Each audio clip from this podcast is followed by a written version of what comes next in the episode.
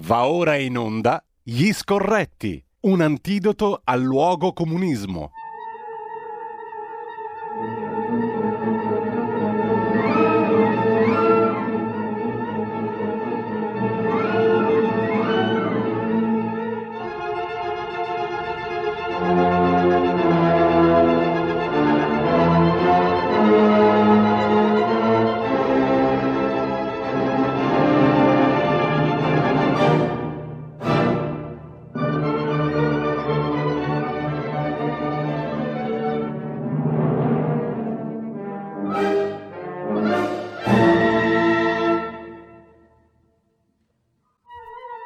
Ridiamo la linea al nostro direttore Giulio Cainarca.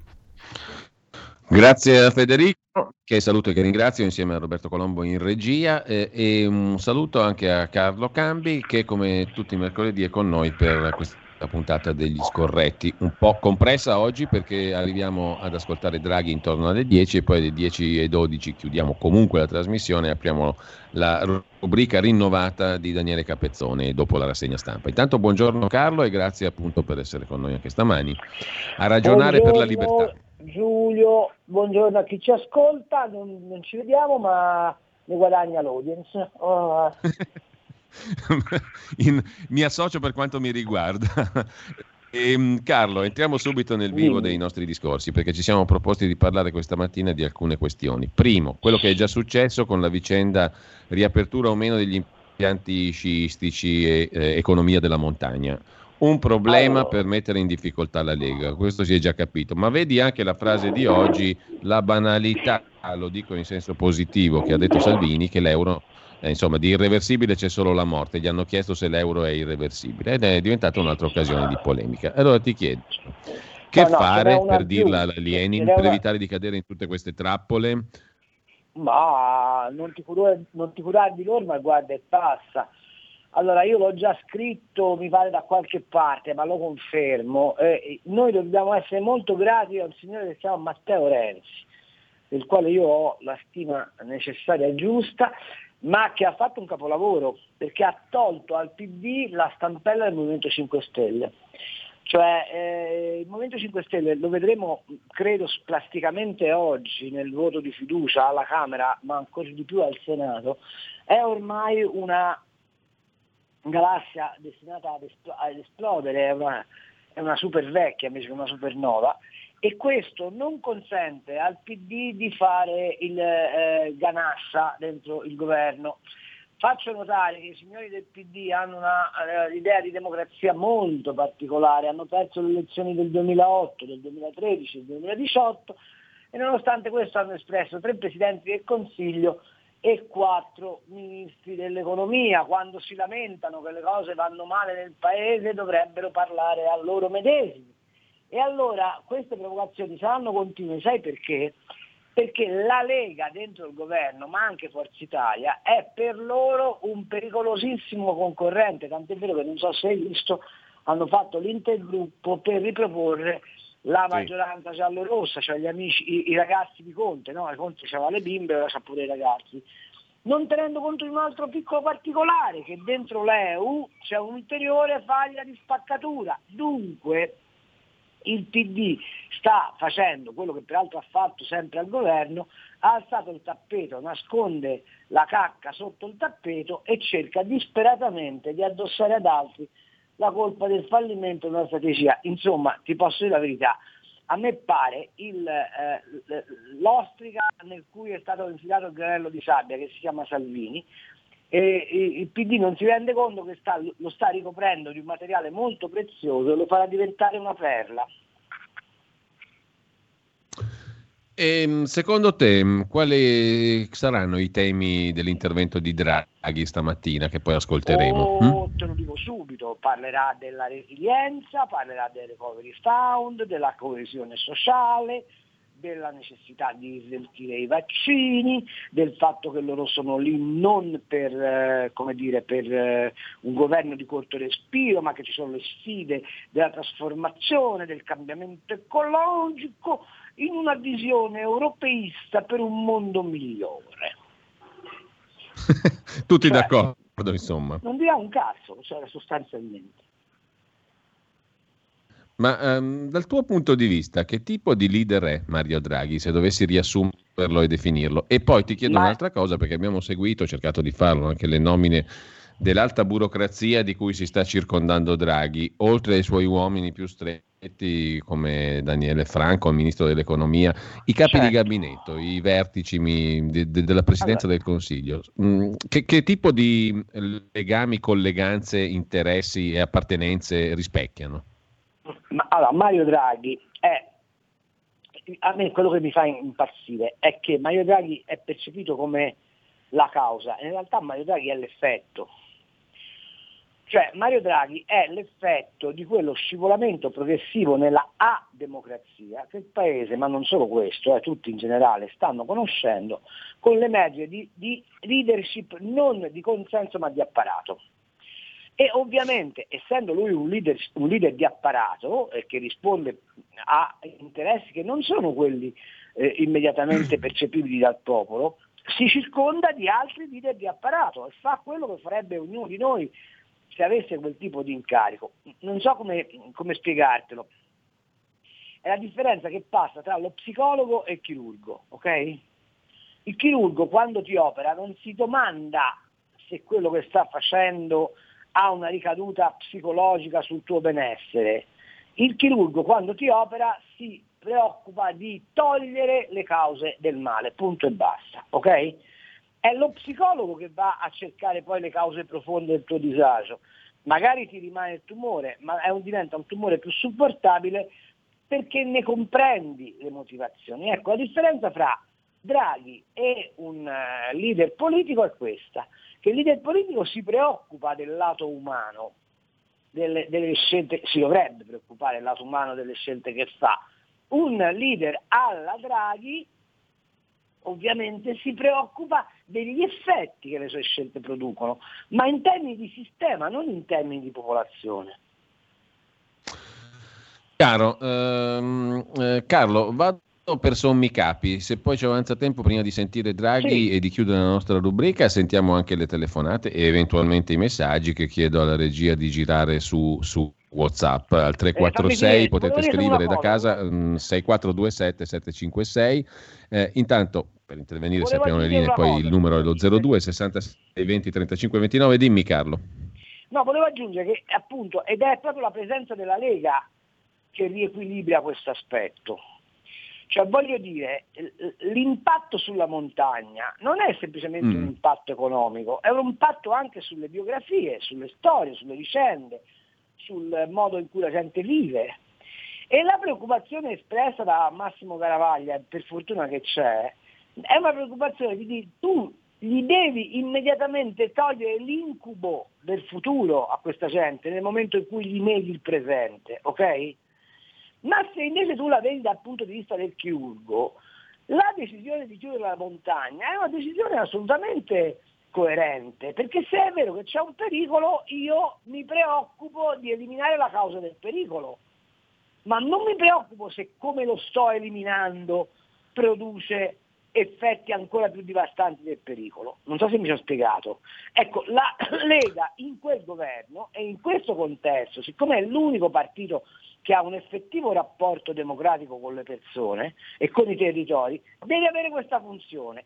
E siccome il Partito Democratico lo sa e conosce di aver tradito la propria storia di Partito Popolare per diventare partito del, di apparato, non lo vuole dentro il governo o ne vuole limitare la portata democratica. Questo è il gioco.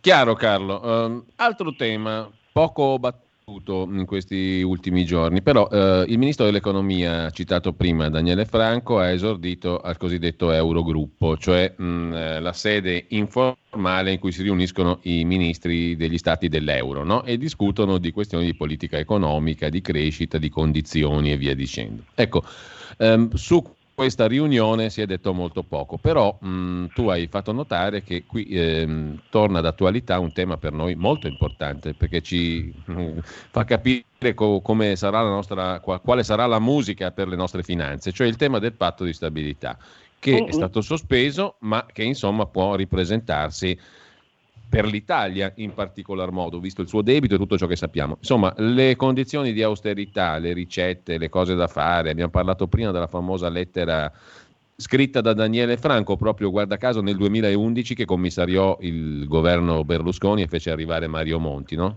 Abbiamo ricordato poco fa perché Tino Oldani su Italia oggi ha ricordato che l'ha scritta lui, Daniele Franco, quella certo, lettera lì, certo. per conto di Draghi e Trichet. Ebbene, perché è importante mettere l'attenzione su questo Eurogruppo e sul futuro che ci aspetta in tema di finanza pubblica, che sono le nostre tasche poi? Allora, per tre fondamentali ragioni. Da quell'Eurogruppo sono uscite delle indicazioni che nessuno ovviamente ha ehm, preso sul serio, ma che sono terribili.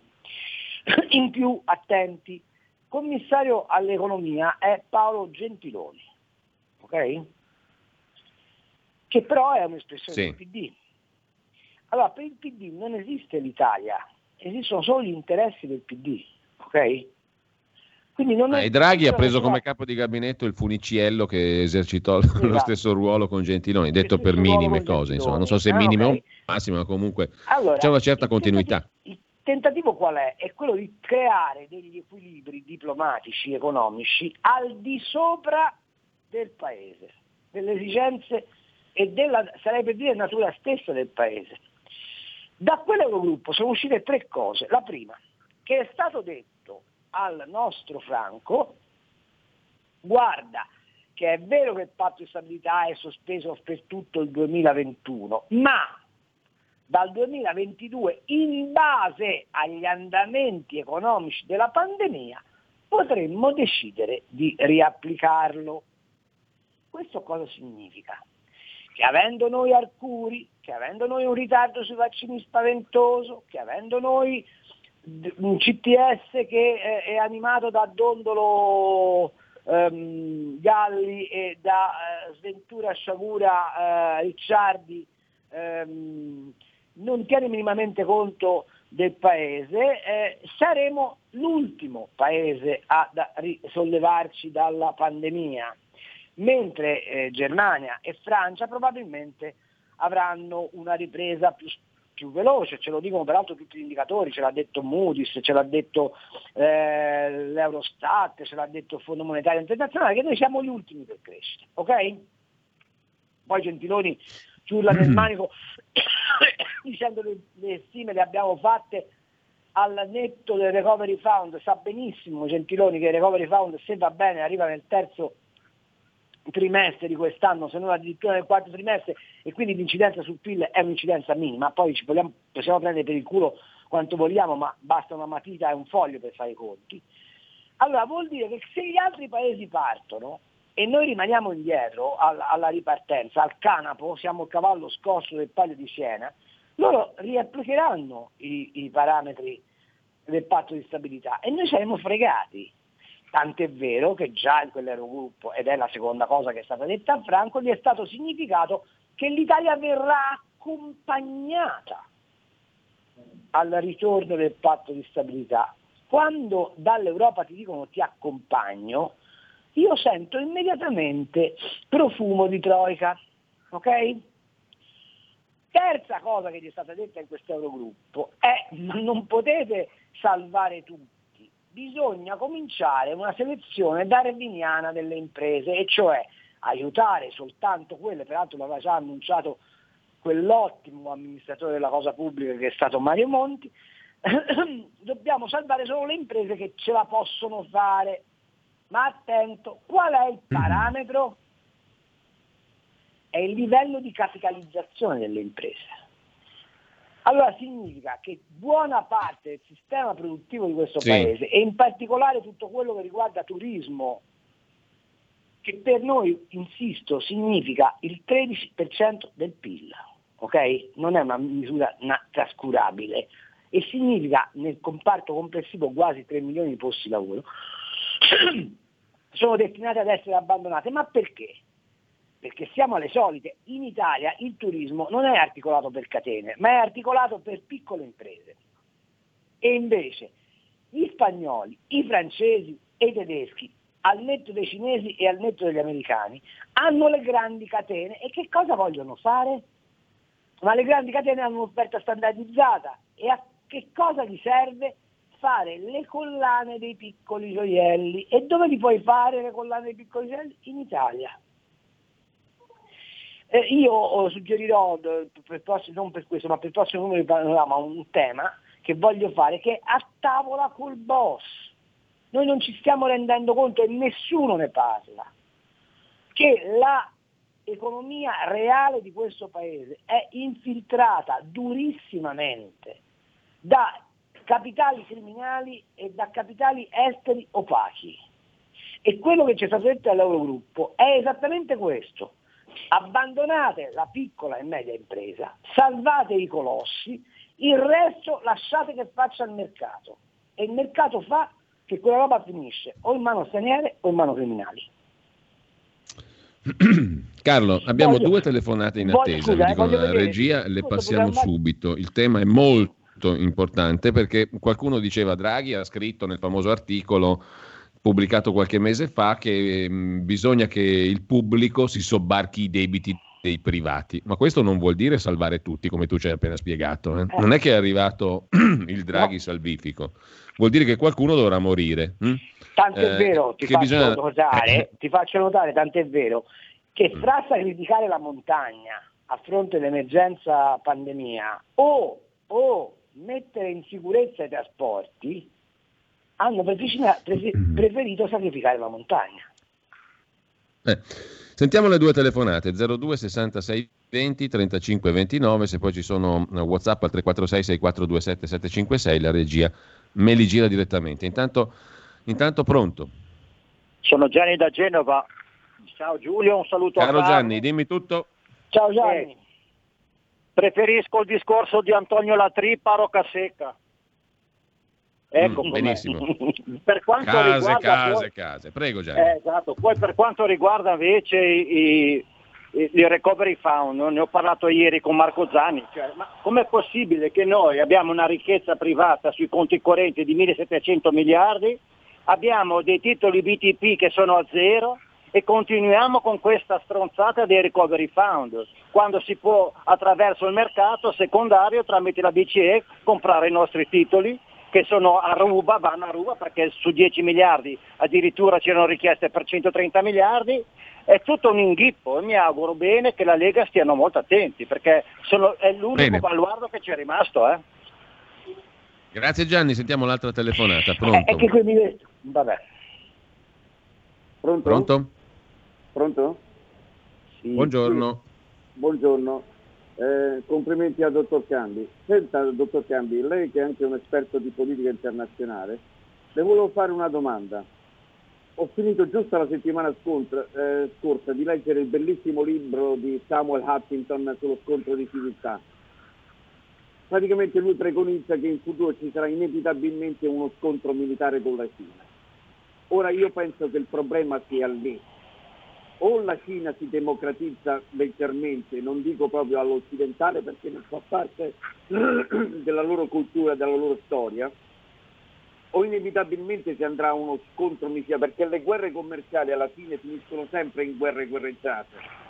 E concludo dicendo, il mix terribile tra nazional, eh, etnicismo dei cinesi che si credono una civiltà superiore e l'internazionalismo comunista, che loro hanno introitato in questi 70 anni può portare a una catastrofe di questo genere. Cioè se è possibile la profezia di Samuel Huntington sullo scontro di civiltà. La ringrazio. Bene, eh, Carlo, abbiamo letto stamani, in particolare su Milano Finanza, che per la prima volta l'interscambio commerciale Unione Europea-Cina vede la Cina al primo posto, ha superato gli Stati Uniti, con una bilancia Infatti. commerciale largamente inattivo per la Cina, ovviamente, di 180 miliardi. Io, io, l'ho scritto in tutte le salse, non so perché nessuno mi caga, ma vabbè, comunque andiamo avanti. Allora, il punto è uno solo. Eh, voglio rispondere prima al nostro amico di Genova che è sempre un attento ascoltatore, lo abbraccio perché ha una particolare predilezione per, per, Genova e per tutto quello che è mare, ma questo voglio dire fa parte dei miei hobby. Sì, ha ragione, ci sono quei 1700 miliardi, il problema è che non vogliono lasciarceli da sempre l'Europa predica patrimoniali, predica tassazione delle rendite finanziarie e predica che noi ci dobbiamo indebitare perché vuole attraverso la, linea, la, la, la, leva fiscale prosciugare quel tesoretto. il ragionamento è molto semplice. Io faccio indebitare lo Stato, lo Stato deve, per far fronte ai suoi debiti, aumentare la pressione fiscale, quindi con la pressione fiscale drena le risorse che stanno nel risparmio privato e le mette a disposizione dei mercati. Questo è il giochino che hanno fatto e continueranno a fare. Per invertire questa cosa bisognerebbe che ci fosse un governo democratico, credibile per i cittadini, i quali dicono ok, facciamo una fideiussione sullo Stato, i 1700 miliardi diventano sottoscrizione del debito pubblico in mano agli italiani, come hanno fatto i giapponesi, usciamo dall'euro, diventiamo sovrani della nostra moneta e facciamo ciò che è necessario fare. Ma questo evidentemente non è possibile, non è più possibile, perché la costruzione è stata fatta apposta per arrivare dove diceva il secondo ascoltatore. Noi abbiamo diluito la rappresentanza dei paesi sovrani con l'idea di sconfiggere i sovranismi, non rendendoci conto che esistono dei sovranismi molto più potenti dei nostri. La Cina ha una politica sovranista, Biden se ne è accorto e immediatamente è arrivato alla Casa Bianca, che cosa ha fatto? Ha fatto American Buy, comprate americano, e ci ha messo dentro 1900 miliardi di dollari.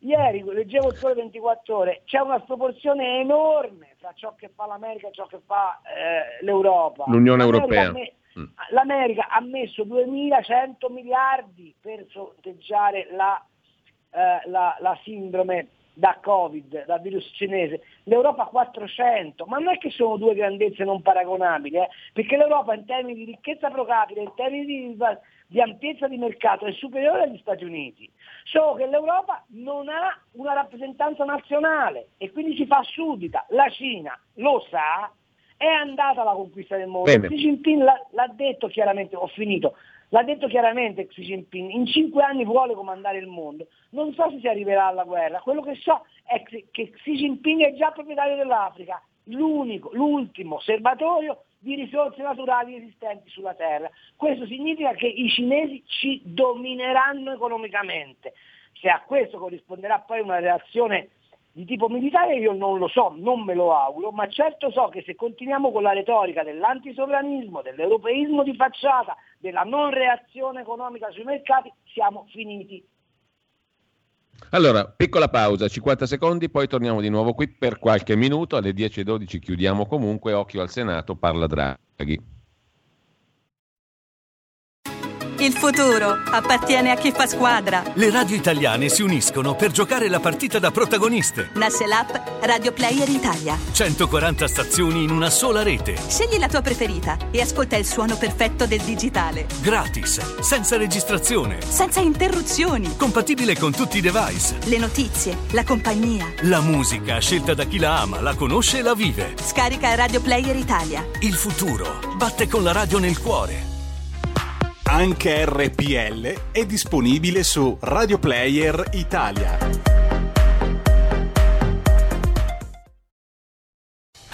Porta con te ovunque RPL la tua radio. Scarica l'applicazione per smartphone o tablet dal tuo store o dal sito radiorpl.it.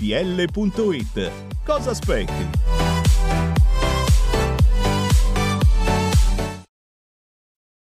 E la linea torna al nostro direttore Giulio Cainarca e a Carlo Cambi. Eccoci qua ancora per qualche minuto. Intanto ti giro, Carlo, velocissimamente alcuni mm. messaggi. Vabbè, è uno sintetico. Ti adoro, Carlo. Te lo giro per correttezza, per cronaca. Poi ce n'è un altro. Abbiamo capito che possiamo votare chiunque, ma a governare ci va la nuova nobiltà banchieri finanziari agganciati sempre con gli stessi per ricoprire il ruolo giusto con una nuova abilità, la credibilità, cioè fare quello che decidono altri. Io da oggi voto PC, sapendo che non è nemmeno un'utopia purtroppo. Altro messaggio, Arturo, visto quanto emerso nel libro Sallusti Palamara riguardo il complotto ordito da Napolitano per eliminare Berlusconi e altri, come mai nessuno indaga su di lui sono stati pronti a condannare Bossi per una frase. E ancora, Corrado da Treviso, buongiorno a tutti, chi ha detto che Draghi è come Monti è peggio, ora nomina tutti i suoi per prepararci alla stangata, in arrivo la Troica. E ancora un messaggio da Sergio, Mattarella ha creato il governo Draghi per dividere la destra, alle prossime elezioni la Lega sarà costretta ad arrivare al 40%, Salvini deve puntare a questo. Infine Omar da Bergamo, se è vero che Draghi ha accettato l'incarico per il bene dell'Italia, perché ha confermato Speranza? Ti giro il tutto, Carlo, velocemente. Allora, eh, Napolitano eh, andrebbe, vabbè sì, andava, andava probabilmente arrestato, credo. Uh, ma è impressionante come Mattarella rispetto a quello che emerge da Palamara, lui ricordo è presidente del CSM, eh. quindi è l'organo di massimo controllo, la magistratura non abbia detto un fiato. Guardate che alla fine quando scriveremo la biografia di Mattarella ci accorgeremo che è stato peggiore di quello che ha fatto Scalfaro e Napolitano. Eh? Perché il Speranza ha ministro della salute, l'ha voluto specificamente Mattarella, eh, la Lamorgese al ministro dell'interno l'ha voluta specificamente Mattarella. Ehm, perché? Perché voleva delle barriere contro l'eventuale appunto, presenza della Lega.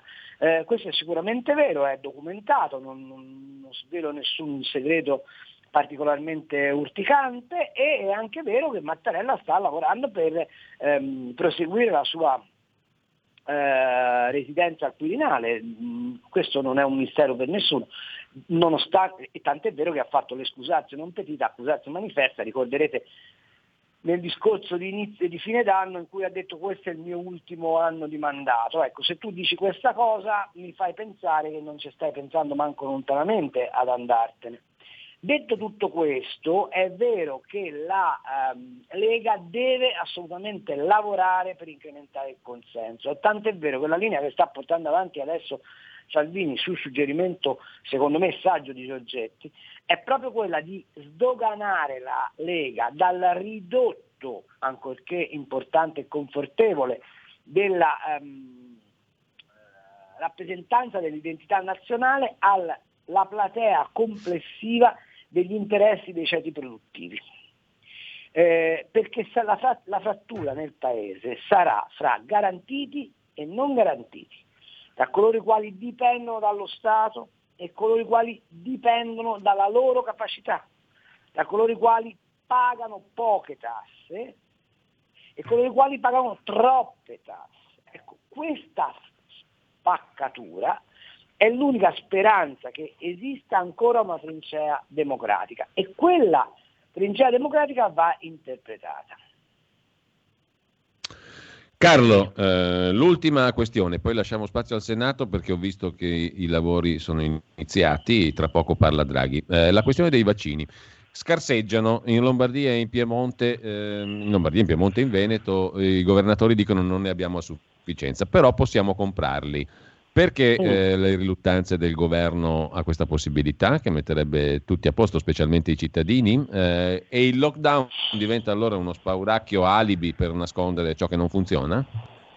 Assolutamente sì, il lockdown serve a nascondere l'errore di programmazione sui vaccini e l'incapacità assoluta di alcuni ma non ti fanno comprare i vaccini perché questo contrasta con l'Europa. Per l'ennesima volta abbiamo la dimostrazione che le inefficienze europee le pagano poi i singoli Stati. Faccio osservare soltanto questo, è un dato che se, potete, che se volete potete trovare tranquillamente in tutte le statistiche, comprese quelle dell'OMS, un piccolo Stato come la Serbia, oggi è al quarto posto mondiale per popolazione resa immune, perché? Perché i serbi sono andati in Cina, e hanno detto ci vendete 40, 40 milioni di dosi di vaccino, la Cina gliel'ha vendute e loro in 20 giorni hanno vaccinato metà della popolazione. Boris Johnson, quello preso per il culo per la Brexit, a un certo punto che cosa ha fatto? Ha detto sapete che nuova c'è? Io non sto nell'Europa, quindi faccio come mi pare e c'ha già 15 milioni di britannici vaccinati con un PIL che nel quarto trimestre ha fatto 1 più 1,1% in più quando l'Europa è con, i, eh, con le pezze al sedere. Allora la domanda è, ma questa Europa siamo sicuri che funziona? Bene, eh, Carlo, eh, ci salutiamo qua. Siamo arrivati eh, alla fine. Sento già il brusio dell'Aula del Senato, anzi la no, Presidente Casellati. Noi cediamo la linea al Senato, sentiamo Draghi, lo ricommenteremo e leggeremo anche i tuoi di commenti. Grazie eh, Carlo, eh, grazie mille. Preferisci Draghi a me, bravo, ragionate per la libertà, mi raccomando amici. Grazie mille a Carlo Cambi ciao, ciao, e andiamo al Senato. Alle 10.15 peraltro apriamo la nostra rubrica dopo la rassegna stampa con Daniele Capezzone in diretta con Mario Draghi. Le pari opportunità e la famiglia alla senatrice Erika Stefani le disabilità. Avete ascoltato Gli Scorretti, un antidoto al luogo comunismo.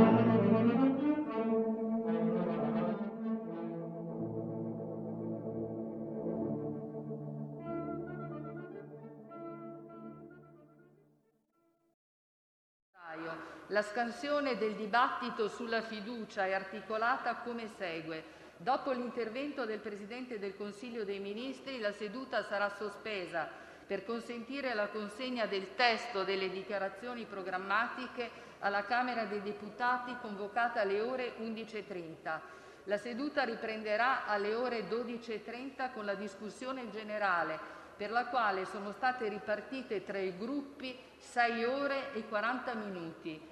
Dopo le prime tre ore di discussione, la seduta sarà sospesa dalle ore 15.30 alle 16.15 per la sanificazione dell'Aula. Il dibattito proseguirà dalle ore 16.15 per concludersi alle 19.55 circa. Seguirà un'ulteriore sanificazione dell'Aula.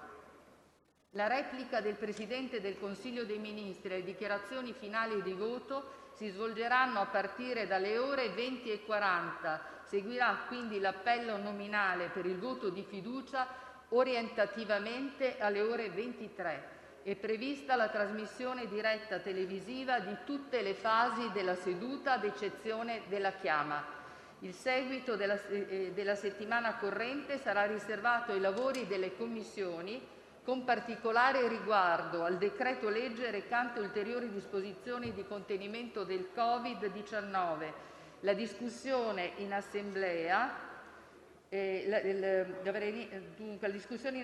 di quest'ultimo provvedimento avrà inizio nella seduta di mercoledì 24 febbraio. Il calendario dei lavori della prossima settimana, con seduta fino a venerdì 26 se necessario, prevede inoltre la discussione del decreto-legge proroga termini attualmente in corso di esame presso la Camera dei Deputati. In apertura della seduta di mercoledì 24 il, si commemorerà la figura ancora di Franco Marini e i gruppi potranno intervenire per cinque minuti.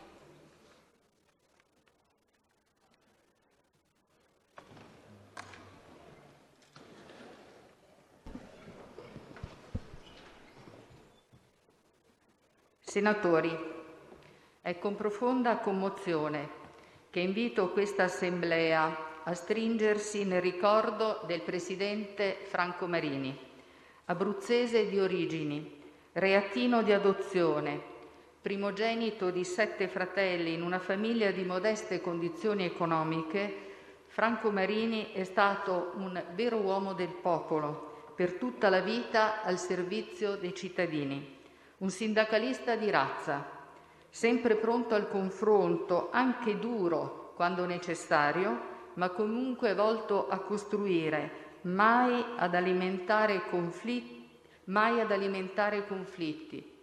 Un uomo di poche parole, ma ogni volta concrete, autorevoli, incisive, un politico appassionato, forte di una visione innovatrice del mondo del lavoro, ma attenta e sensibile alle istanze dei lavoratori e alla difesa dei loro diritti. Quei diritti che Franco Marini ha sempre sostenuto con la determinazione di un lupo, con l'orgogliosa tenacia di un alpino, che erano il suo tratto distintivo, insieme a quell'indole schiva, riservata, burbera talvolta, che tuttavia celava uno spirito generoso, leale e di rara integrità morale. Esponente storico dei cattolici democratici, ne ha guidato per molti anni l'ala più riformatrice, per poi tramandarne l'eredità culturale e politica nell'esperienza del Partito Popolare e quindi del Partito Democratico. L'impegno sindacale di una vita e il ruolo determinante assunto alla guida della CISL in un'epoca di grandi conflitti sociali e forti tensioni sul fronte della contrattazione collettiva, lo portarono alla guida del Ministero del Lavoro e della Previdenza Sociale nel settimo governo Andreotti, un incarico che Franco Marini seppe interpretare con rigore, responsabilità e profondo rispetto per le istituzioni. Eletto per la prima volta alla Camera dei Deputati nel 1992 con un vero e proprio plebiscito di voti a testimonianza del suo forte legame con il territorio, Franco Marini è stato parlamentare per ben sei legislature, di cui due in Senato. Il 29 aprile 2006, in occasione della sua elezione a Presidente di questa Assemblea all'inizio di una legislatura che si preannunciava complessa negli equilibri parlamentari, ebbe a ricordare che la forza di una democrazia matura come la nostra risiede anche nel saper convergere insieme sulle decisioni e sulle scelte migliori per il nostro Paese. Farlo senza avere il timore di perdere le nostre identità, che sono un bene prezioso, e le stesse responsabilità che hanno maggioranza e opposizione. Una riflessione che oggi come allora rispecchia fedelmente il suo pensiero, l'imparzialità e la saggezza con cui ha guidato il Senato il suo instancabile impegno per il consolidamento di una democrazia parlamentare dialogante, fondata sui valori della Repubblica e della Costituzione. La sua scomparsa Porta con te ovunque RPL la tua radio. Scarica l'applicazione per smartphone o tablet dal tuo store o dal sito radiorpl.it. Cosa aspetti?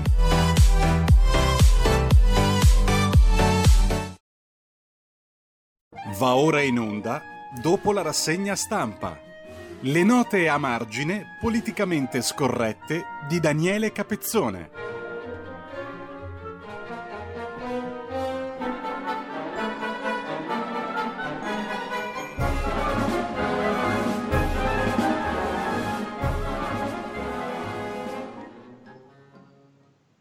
E ridiamo la linea al nostro direttore Giulio Cainarca.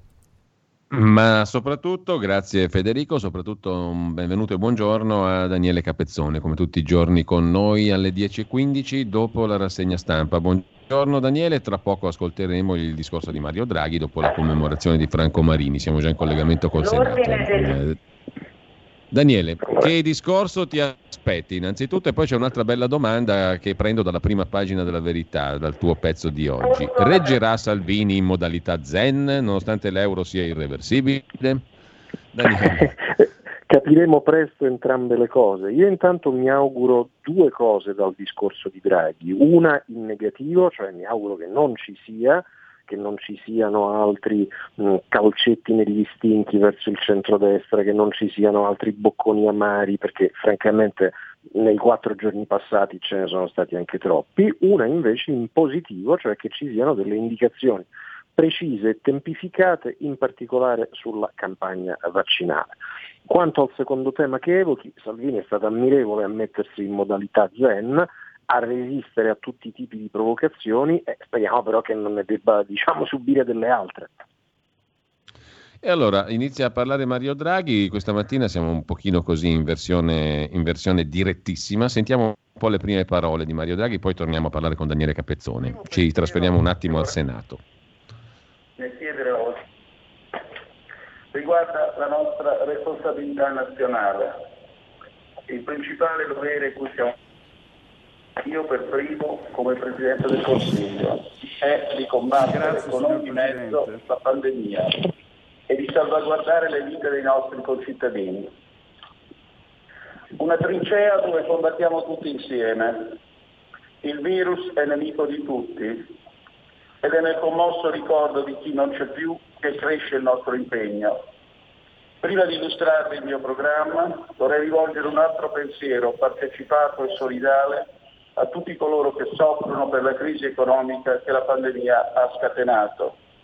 a coloro che lavorano nelle attività più colpite o fermate per motivi sanitari. Conosciamo le loro ragioni, siamo consci del loro enorme sacrificio. Ci impegniamo a fare di tutto perché possano tornare nel più breve tempo possibile nel riconoscimento dei loro diritti alla normalità delle loro occupazioni. Ci impegniamo a informare i cittadini con sufficiente anticipo per quanto compatibile con la rapida Ecco, mh, pandemia. poi ascolteremo Draghi, lo riconventeremo, avremo modo durante la giornata. Però siamo partiti da pandemia e eh, conseguenze economiche della pandemia. Tutto ampiamente prevedibile, mi sembra, no? come esordio. Io da cittadino, te lo giro come un quesito. Daniele, ehm, da cittadino mi domando se questa storia della pandemia non serva, come dicevano i nonni qui in Lombardia, a far marciare i treni con questa storia della pandemia, senza minimizzare assolutamente, per carità.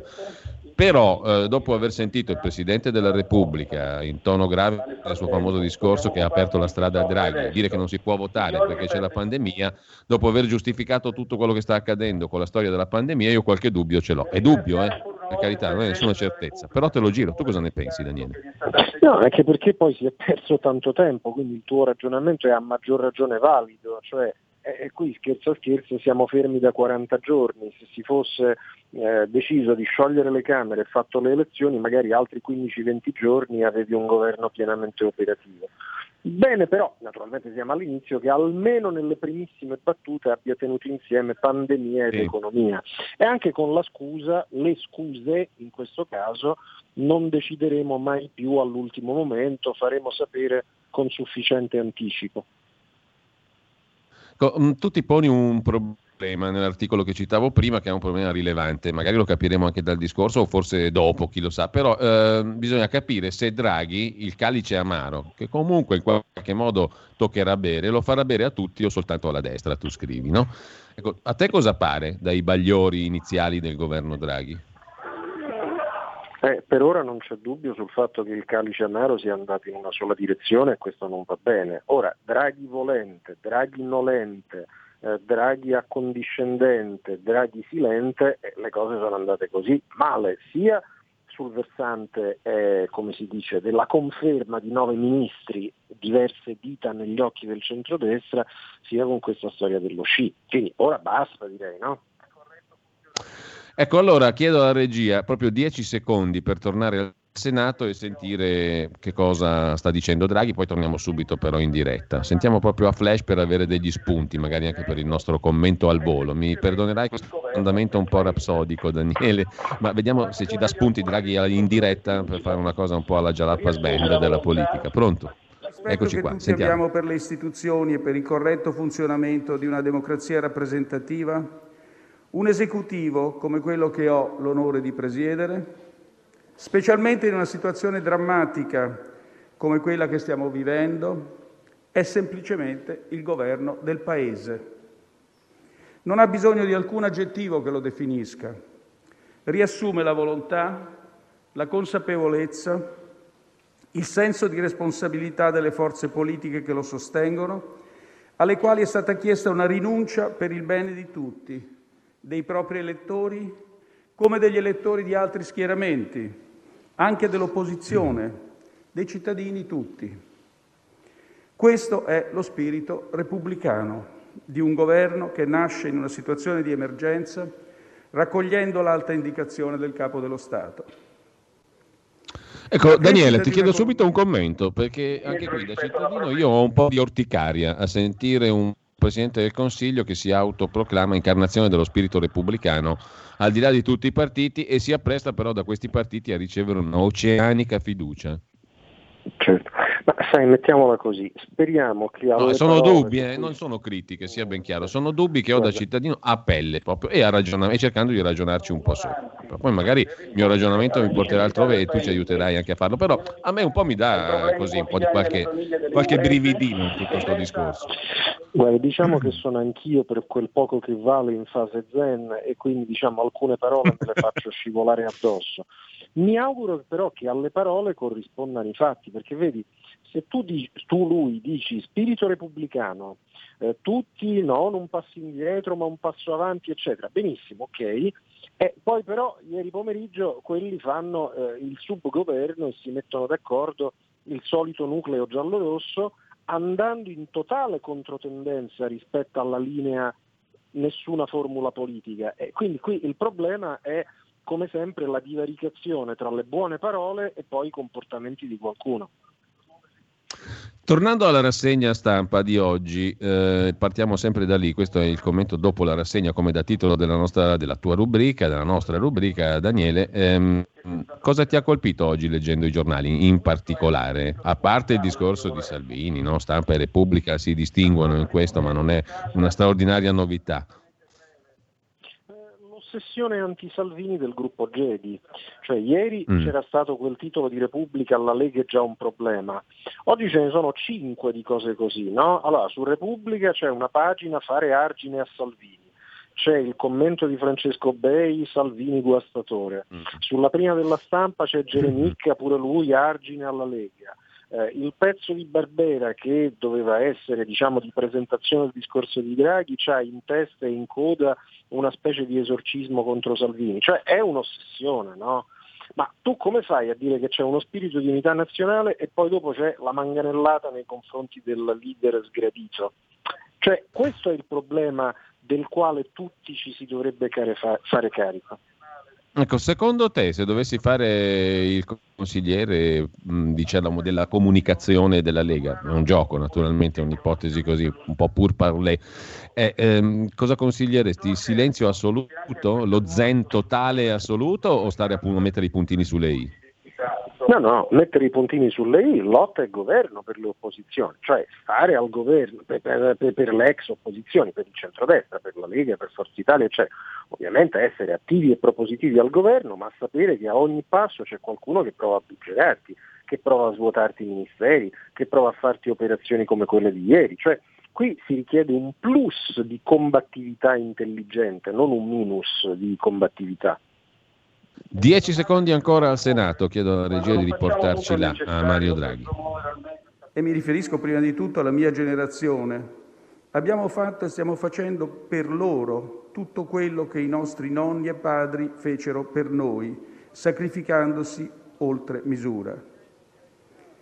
Loro sono i nostri figli, i nostri nipoti, il nostro futuro. È una domanda che ci dobbiamo porre quando non facciamo tutto il necessario per promuovere al meglio il capitale umano, la formazione, la scuola, l'università, la cultura. Una domanda alla quale dobbiamo dare risposte concrete e urgenti quando deludiamo i nostri Daniele, giovani. Ehm, Mario Draghi sui giovani, sulle nuove generazioni, mm, un tema che ha battuto spesso, anche prima di essere caricato Premier, no? eh, al di là della retorica? Al di là della retorica, lui eh, ha più volte detto ragazzi c'è un problema di debito buono e va bene, c'è un problema di debito cattivo quando va via solo in spreco eccetera, che è una specie di tassa sulle prossime generazioni, su questo è impossibile dargli torto. Però anche qui ora finisce il tempo in cui possiamo limitarci ad ascoltare una grande o no lezione e adesso servono i comportamenti concreti, quindi lo misureremo anche nel decalage tra le parole e i fatti. Per quanto concerne la squadra di sua più diretta collaborazione istituzionale, mi riferisco a capi di gabinetto, consiglieri, da un punto di vista di Palazzo Chigi. Ecco, abbiamo visto uh, Funiciello, abbiamo visto le altre scelte che ha fatto Draghi. A te cosa dicono queste scelte, Daniele? Allora, non mi è piaciuto chi li ha aggrediti come ha fatto ieri Travaglio, mi è piaciuto ancora meno chi li ha inondati di bala come i giornaloni mi ha convinto di più chi come Claudio Antonelli ieri sulla verità li ha descritti, sono tutti esponenti delle varie correnti del PD, cioè questa è la realtà, è la realtà che eh, non, può essere, diciamo, eh, non può essere negata, questo è, eh, basta saperlo. Secondo te Draghi eh, terrà buona anche l'asse con la Cina o è incarnazione dell'atlantismo? Un altro dei temi di cui si discute no? in, questo, in questi giorni. Nel giorno in cui viene fuori il dato che la Cina è diventato per la prima volta nella storia eh, il, pa- il, paese che ha maggiori interscambi a suo vantaggio in bilancia commerciale con l'Unione Europea, superato gli Stati Uniti. so, voglio sperare che si superino le ambiguità proprie della stagione contiana e grillina, ambiguità pro Pechino. Su questo penso e spero che Draghi sia di una chiarezza indefettibile rispetto al legame con l'Alleanza Atlantica. Eh, sentiamo ancora 10 secondi al Senato prima di arrivare alle 10.30, abbiamo ancora qualche minuto per uh, fare questa operazione così un po' azzardata Daniele, ma mh, mm, anche utile credo di commento in diretta. Nell'appartenenza convinta al destino dell'Europa siamo ancora più italiani, ancora più vicini ai nostri territori di origine e residenza. Dobbiamo essere orgogliosi del contributo italiano alla crescita e allo sviluppo dell'Unione Europea senza l'Italia non c'è l'Europa, ma fuori dall'Europa c'è meno Italia. Non c'è sovranità nella solitudine. C'è solo l'inganno di ciò che siamo, nell'oblio di ciò che siamo stati e nella negazione di quello che potremmo essere. Siamo una grande potenza economica e culturale, mi sono sempre stupito e un po' addolorato in questi anni nel notare come spesso il giudizio degli altri sul nostro Paese sia migliore del nostro. Dobbiamo essere più orgogliosi, più giusti e più generosi nei confronti del nostro Paese. Ecco, Daniele, Daniele, mi inserisco sugli applausi. Noto una cosa così formale, ma che magari ha un qualche quid di sostanza, che mi sembra che la retorica non difetti a Mario Draghi. Quindi chi lo descriveva come il banchiere algido, una volta di più sbagliava. Qui c'è un discorso ad alto tasso di politicità retorica, mi pare, eh?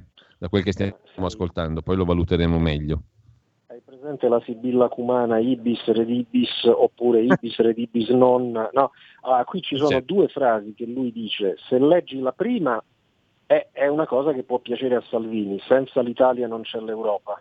Se leggi la seconda, fuori dall'Europa c'è meno Italia, piacerà a Zingaretti e a quegli altri. E, e lui furbamente le mette tutte e due insieme in modo che ciascuno possa prendere la parte che gli interessa di più. Quindi cominciamo così. Mm, Daniele, dobbiamo salutarci, ma chiudo con una domanda che anche tu ti sei posto sul Quirinale. Niente da dire da parte di Mattarella sul subgoverno PD 5 Stelle Leu. Doveva essere unità nazionale senza formula politica, il governo senza formula politica, aveva detto Mattarella. Mi pare che anche qui non ci siamo, o no? Male, male, male, anche perché al Quirinale non sono mancati mai modi per fare moral suasion, per eh, far passare una velina, per instradare i quirinalisti. Oggi invece tutti muti, tutti evidentemente avevano finito i giga sul cellulare, no? i quirinalisti, e non hanno potuto scrivere, mettiamola così.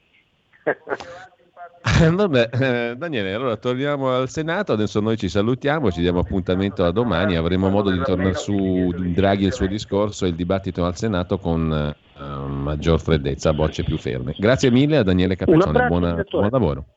Ciao.